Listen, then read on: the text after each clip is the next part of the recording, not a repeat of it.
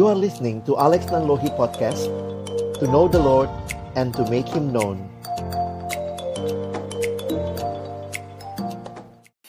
Baik Bapak Ibu yang dikasihi Tuhan Sebelum kita membaca merenungkan firman Tuhan Mari sama-sama kita berdoa. Bapa di dalam surga kami bersyukur buat kesempatan kami kembali boleh beribadah, memuji, memuliakan Tuhan dan juga kami rindu. Kembali firman-Mu meneguhkan kami secara khusus di tengah-tengah situasi pandemi yang sedang kami alami. Ketika kami akan membuka firman-Mu, bukalah juga hati kami. Jadikanlah hati kami seperti tanah yang baik, supaya ketika benih firman Tuhan ditaburkan boleh sungguh-sungguh berakar, bertumbuh, dan juga berbuah nyata di dalam hidup kami. Berkati hambamu yang menyampaikan setiap kami yang mendengar, Tuhan tolonglah kami semua, agar kami bukan hanya jadi pendengar-pendengar firman yang setia, tapi mampukan dengan kuasa dari rohmu yang kudus, kami dimampukan menjadi pelaku-pelaku firman-Mu di dalam hidup kami. Bersabdalah ya Tuhan, kami sedia mendengarnya. Amin. Shalom Bapak Ibu sekalian, bersyukur boleh melayani Bapak Ibu sekalian siang hari ini. Dan tema yang diberikan kepada kita adalah bagaimana membangun jiwa yang kreatif dalam bekerja dan keseharian dalam menghadapi COVID-19 ini. Saya menyiapkan uh, presentasi PowerPoint, kalau bisa ditampilkan akan menolong untuk kita bisa melihat bersama-sama beberapa hal berkaitan dengan tema ini. Nah, saya nanti akan mengikuti aja kalau saya minta next, baru tolong di next ya. Kita akan lihat terlebih dahulu.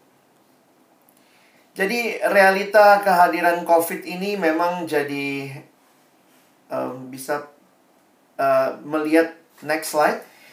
Jadi realita COVID-19 ini ini bukan hanya sekarang jadi masalah kesehatan, tetapi kalau Bapak Ibu juga melihatnya sudah menjadi global pandemic yang berakibat ke banyak bagian kehidupan. Termasuk sektor industri, pariwisata, bahkan mempengaruhi juga uh, bidang sosial, politik, dan seterusnya. Nah, sehingga memang jadi pergumulan bagi banyak orang di tengah-tengah kurang lebih sudah tiga bulan atau hampir tiga bulan, dua setengah bulan kita dalam situasi yang seperti ini. Nah, saya melihat sih orang Indonesia sih kreatif-kreatif sebenarnya ya. Next slide. Nggak tahu Bapak Ibu uh, di awal-awal apakah ikut nangkep ayam begitu ya minggu-minggu pertama ini ya. Next slide lagi. Ini cuma slide-slide untuk mengingatkan kita Bahkan sudah sampai berdua ayam sama sapi. Next slide. Nah, ini yang lebih rame lagi begitu ya. Ini ini hal-hal yang saya cuma mau menyatakan bahwa sebenarnya di awal-awal itu beberapa orang masih melihat ini sebagai situasi yang um, ya kita bisa fun dan segala macam. Tetapi kemudian ya ini mulai jadi problematik juga. Next slide. Work from home, memang ini jadi sesuatu yang kita sudah lakukan, tetapi sebagian orang ada yang suka karena dekat sama keluarga, tapi ada juga banyak yang sudah kangen mau kembali bekerja secara normal lagi. Dan selanjutnya next slide. Nah, ini ibadah juga online Bapak Ibu ya. Jadi uh, ada wacana rumah ibadah akan segera dibuka kembali tetapi juga protokol yang berlaku. Anak-anak juga next slide ikut studi online dan um, next slide lagi gitu ya, kalau mungkin Bapak Ibu yang punya anak yang sudah mahasiswa atau SMA, malah mereka mengatakan ini studi dari rumah ini PJJ, pembelajaran jarak jauh, malah tugasnya tambah banyak.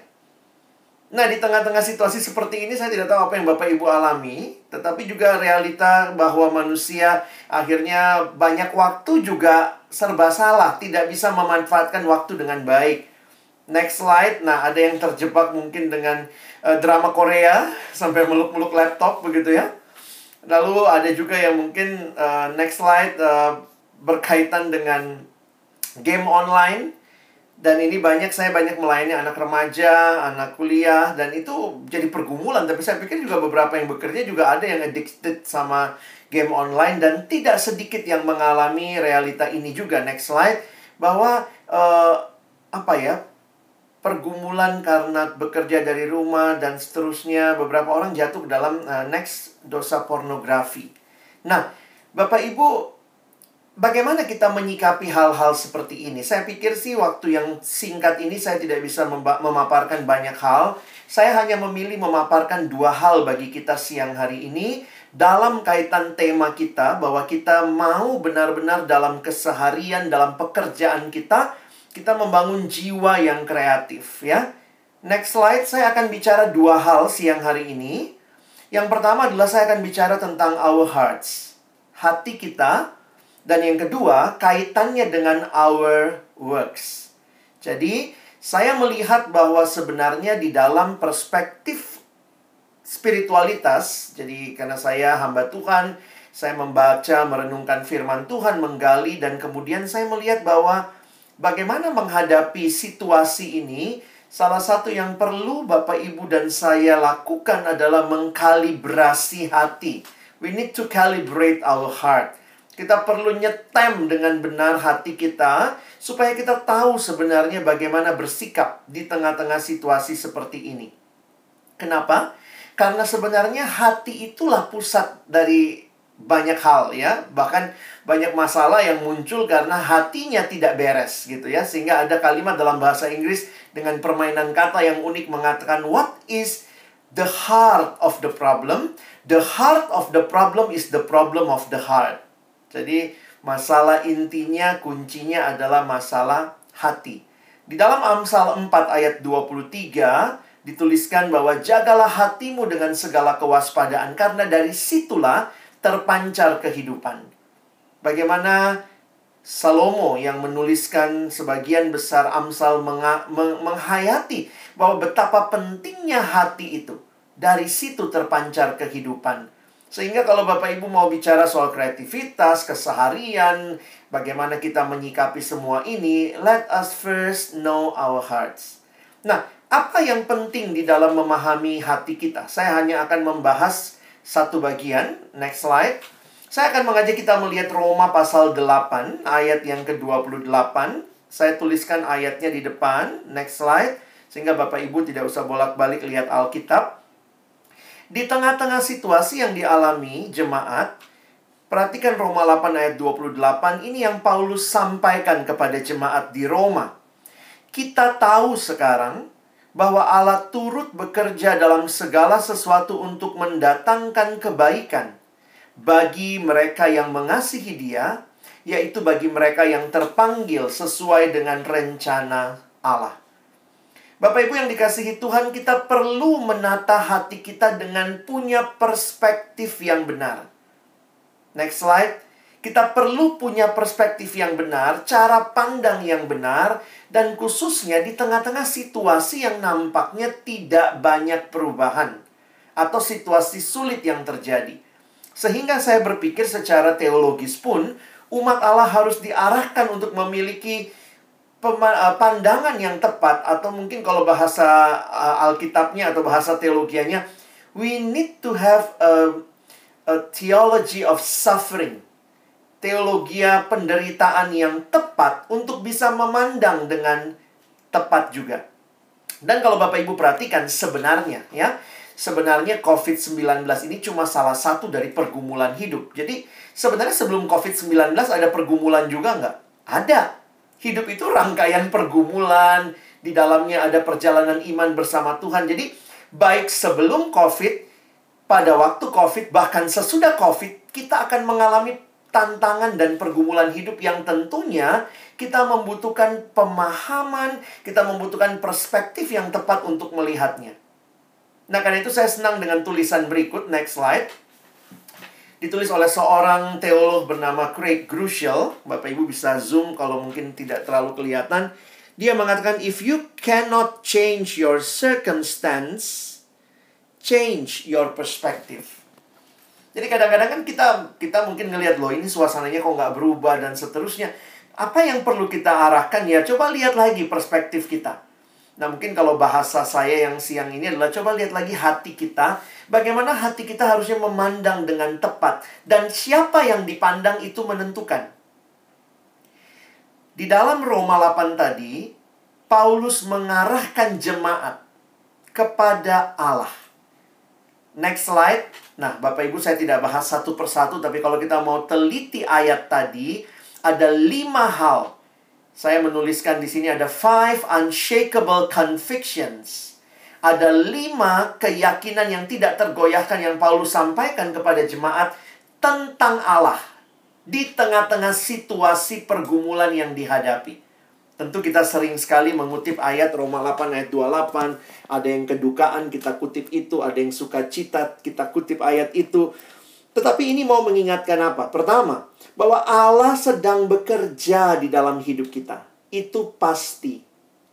Yang kedua, bahwa pekerjaannya itu akan mendatangkan kebaikan bagi orang-orang pilihannya atau orang-orang yang mengasihi dia. Dan yang ketiga, bahwa pekerjaan Allah itu bukan hanya di dalam hal-hal tertentu, tetapi dalam semua hal. Maksudnya apa? Termasuk dalam hal-hal situasi yang sulit. Memang Alkitab mengatakan Allah tidak mencobai, tetapi paling tidak kita menyadari bahwa Allah tahu, berarti Allah tahu dong ada COVID ini. Allah tahu dan Allah sebenarnya punya tangan kuasa kasih yang mengontrol segala sesuatu. Jadi Allah tidak hanya berkuasa atas hal-hal yang baik, tetapi atas all things. Tapi perhatikan ayat yang uh, yang keempat, dan ini untuk mereka yang mengasihi Dia, mereka yang telah dipanggil olehnya. Dan yang kelima, diingatkan kepada kita ada tujuan dari semua hal ini. Jadi Bapak Ibu Saudara yang dikasihi Tuhan dalam situasi hidup sering kali kita bertanya, Tuhan mengapa saya harus alami ini? Kenapa kami harus melewati hal-hal seperti ini? Dan ketika situasinya tidak berubah, maka mari kita belajar mengarahkan pandangan kepada Allah dan meyakini bahwa Allah tetap ada, Allah tetap bekerja, Allah bukannya tidak tahu ada COVID, Allah bukannya tidak tahu kita mengalami penderitaan, tetapi kemudian meyakini bahwa Allah tetap mengasihi kita, dan dia punya tujuan yang indah bagi kita. Nah, ini yang sering kali kadang-kadang kita sulit percaya. Banyak orang Kristen mencurigai Allah. Jadi ketika pergumulan hidup dialami lalu mulai merasa kayaknya eh, kayaknya Allah kurang baik nih sama saya. Kita mulai mencurigai Allah, kita mulai merasa Tuhan kok kayaknya nggak adil sama saya, nggak fair sama saya. Dan sering kali kita lupa nomor empat, bahwa dia Allah yang mengasihi kita. Kita umatnya. Kita orang-orang yang dia panggil. Dan semua ini ada tujuan Allah. Bukan sekadar tujuan kita, atau mungkin kita menerka-nerka, kenapa sih Tuhan izinkan ini terjadi? Tetapi ada tujuan Allah di dalamnya. Nah Bapak Ibu ini yang saya simpulkan dengan next slide. God's providence. Sadarilah bahwa di tengah-tengah situasi yang terjadi, Bapak, Ibu, dan saya perlu punya hati yang sadar akan pemeliharaan Allah. Providensia Allah ini artinya pemeliharaan Allah yang sempurna. Pertanyaannya, apa yang sekarang jadi fokus kita? Allah kah? Ataukah yang jadi fokus kita adalah pergumulan yang semakin kita fokus sama pergumulan itu, Ya tentu ya kita dengar, baca berita, kadang-kadang juga kalau baca WA semua banyak sekali berita nggak tahu mana benar mana yang hoax, membuat kita makin takut. Kita harus pilih-pilih dengan baik dan perhatikan uh, slide berikut, next slide. Focusing on God's faithfulness frees us from fear.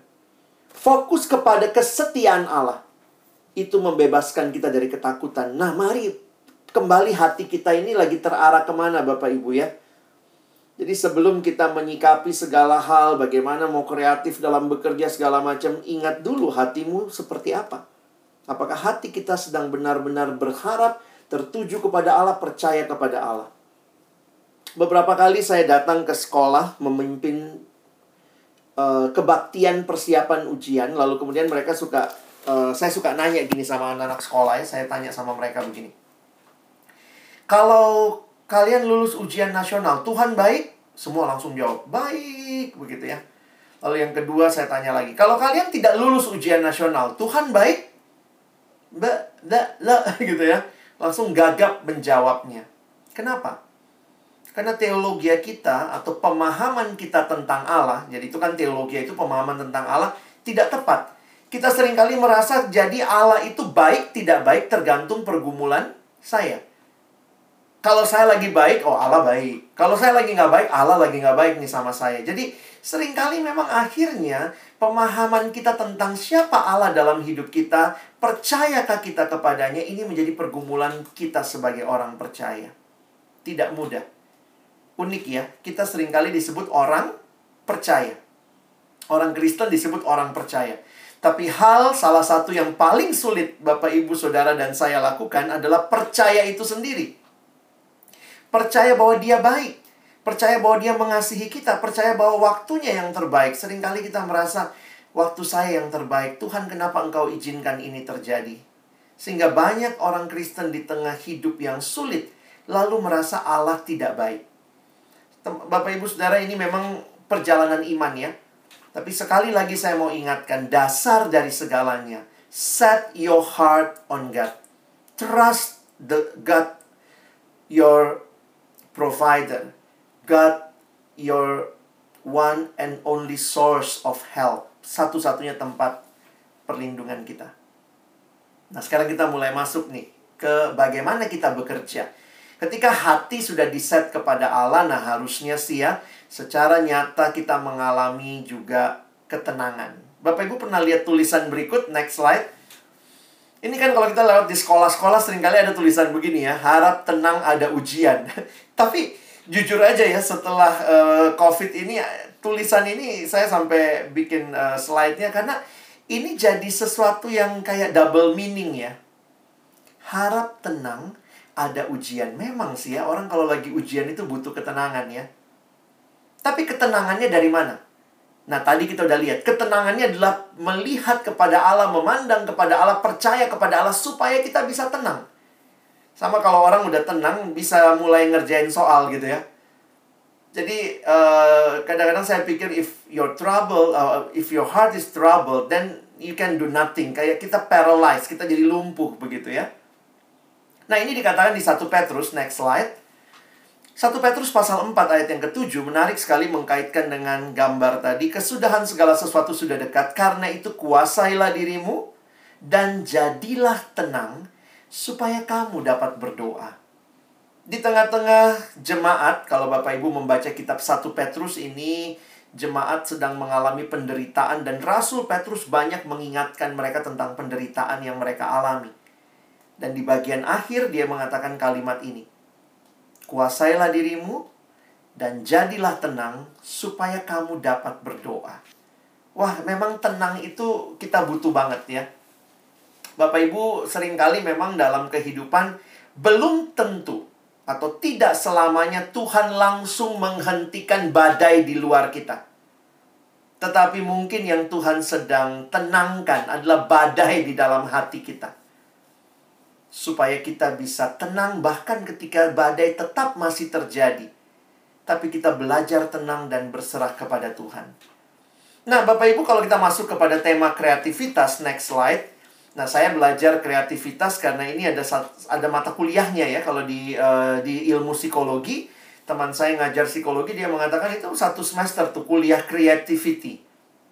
Dan mungkin kalau Bapak Ibu di pekerjaan tentunya juga uh, pasti pernah dapat training-training soal kreativitas dan yang menarik adalah kreativitas itu sebenarnya berhubungan dengan proses berpikir.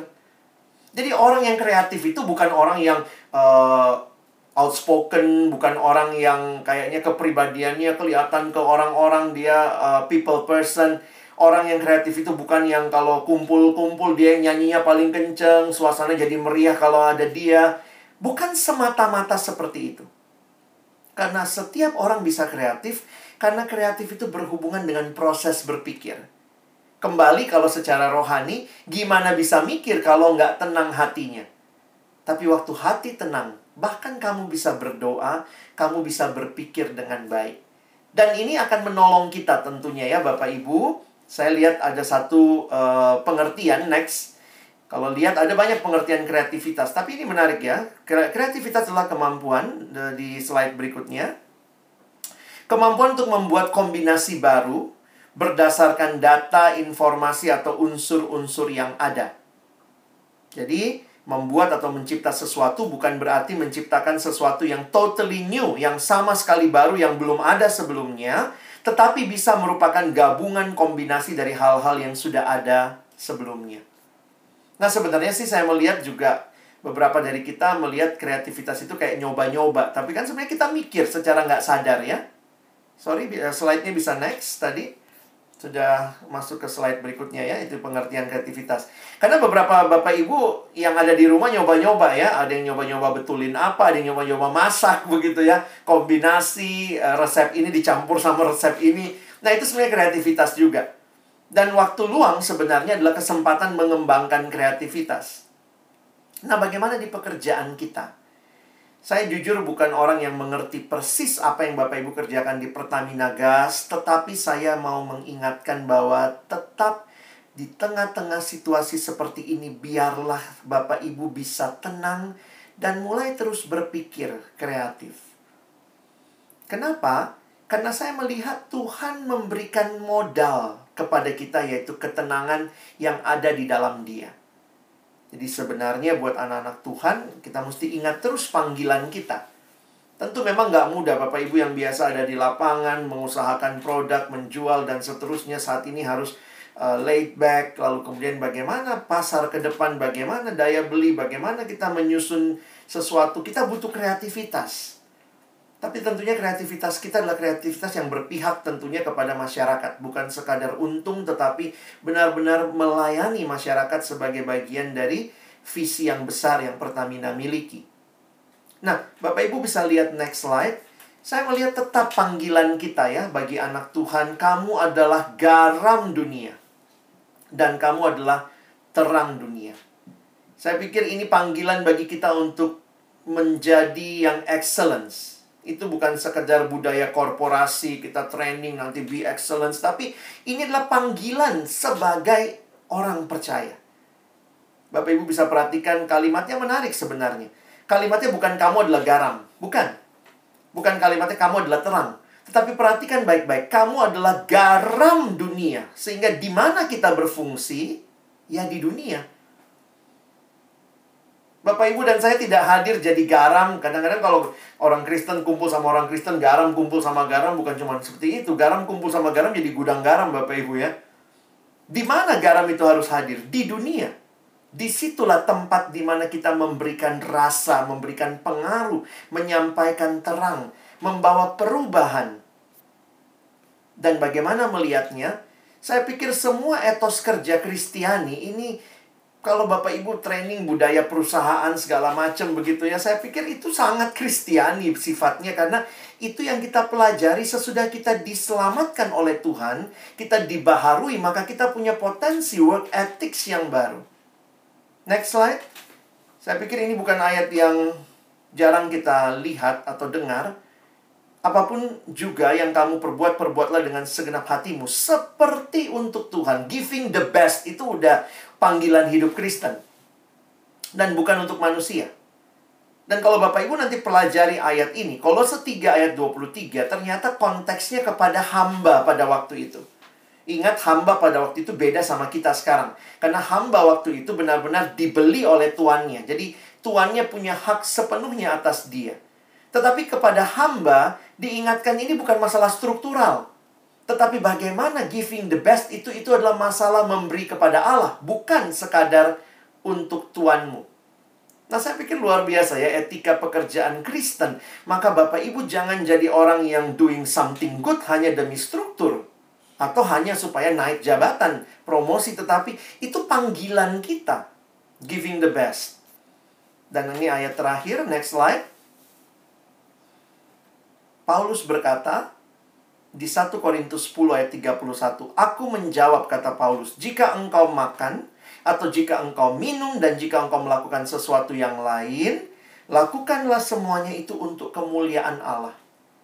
Wow, Bapak Ibu kalau perhatikan ini anak sekarang bilang receh banget ya. Makan aja untuk kemuliaan Allah. Minum aja untuk kemuliaan Allah. Maka apalagi yang lain gitu ya, bekerja. Apakah kita melakukan sesuatu itu untuk kemuliaan Allah. Sehingga Bapak Ibu Saudara yang dikasihi Tuhan, next slide. Ini panggilan kita. hidup berbeda dengan dunia. Kita punya modalnya, kita punya ketenangannya, kita punya uh, work ethics-nya sehingga mari kita terus berkolaborasi, memikirkan cara-cara yang terbaik, memikirkan hal-hal yang bisa menjadi hal yang membangun masyarakat dan bersecara kreatif mikir gitu. We give our time to think and dare to be different. Jadi jiwa kita tuh dapatnya bukan dari sekadar kalau lagi nyaman, lagi tenang, gue bisa mikir kreatif. Tapi kalau lagi begini, sorry, saya kayaknya laid back, saya nggak bisa nih. Gue orangnya trouble banget. Tapi ini masalah hati kita yang dibereskan. Sehingga ini pengaruhnya ke mana? Next slide. Cara bekerja kita. Bagaimana pengaruhnya lagi? Next slide. Ya, cara bergaul. Jadi ini hal-hal yang sangat sederhana bagi Bapak Ibu yang masih belum punya pasangan, next slide, maka ini juga tentunya pengaruh panggilan hidup excellent, hidup memuliakan Tuhan dalam cara berpacaran kita. Dan tentunya bagi Bapak Ibu yang sudah berumah tangga, ini pun akan terlihat next slide yang terakhir di kehidupan berumah tangga kita. Ini bukan sekedar wishful thinking, tetapi buat orang percaya, ini adalah panggilan. Karena if you give your heart to focus on Jesus, then also your work can also be present to God and God alone. Jadi kiranya pemahaman firman siang hari ini menolong kita tetap punya semangat, punya jiwa yang kreatif, jiwa yang terus-menerus mau berinovasi dan itu bukan sekadar budaya korporasi, itu bukan sekadar uh, sekarang ini manusia uh, era industri 4.0, tapi sebenarnya kekristenan memilikinya dari Allah yang memanggil kita untuk menjadi garam dan terang, untuk contribute sehingga semua nilai-nilai itu kita lakukan dengan kesadaran. Kita memuliakan Allah dan jadi berkat bagi orang lain. Kiranya Tuhan menolong kita untuk menghidupi firman-Nya secara khusus di tengah-tengah Bapak Ibu di Pertamina Gas dalam bagian kita masing-masing. Dan juga Bapak Ibu kan lagi ada di rumah banyak ya. Di dalam hidup rumah tangga juga kelihatan excellent gitu ya. Bagaimana nggak mudah pasti karena bagaimana nemenin anak belajar pada saat yang sama harus conference call dari kantor pada saat yang sama harus melayani mungkin kalau punya istri atau punya suami. Dan ini semua jadi bagian yang Bapak Ibu tata hati yang fokus kepada Tuhan dan kita bisa menata bagian-bagian hidup kita. Kiranya Tuhan menolong kita menjadi pelaku-pelaku firman.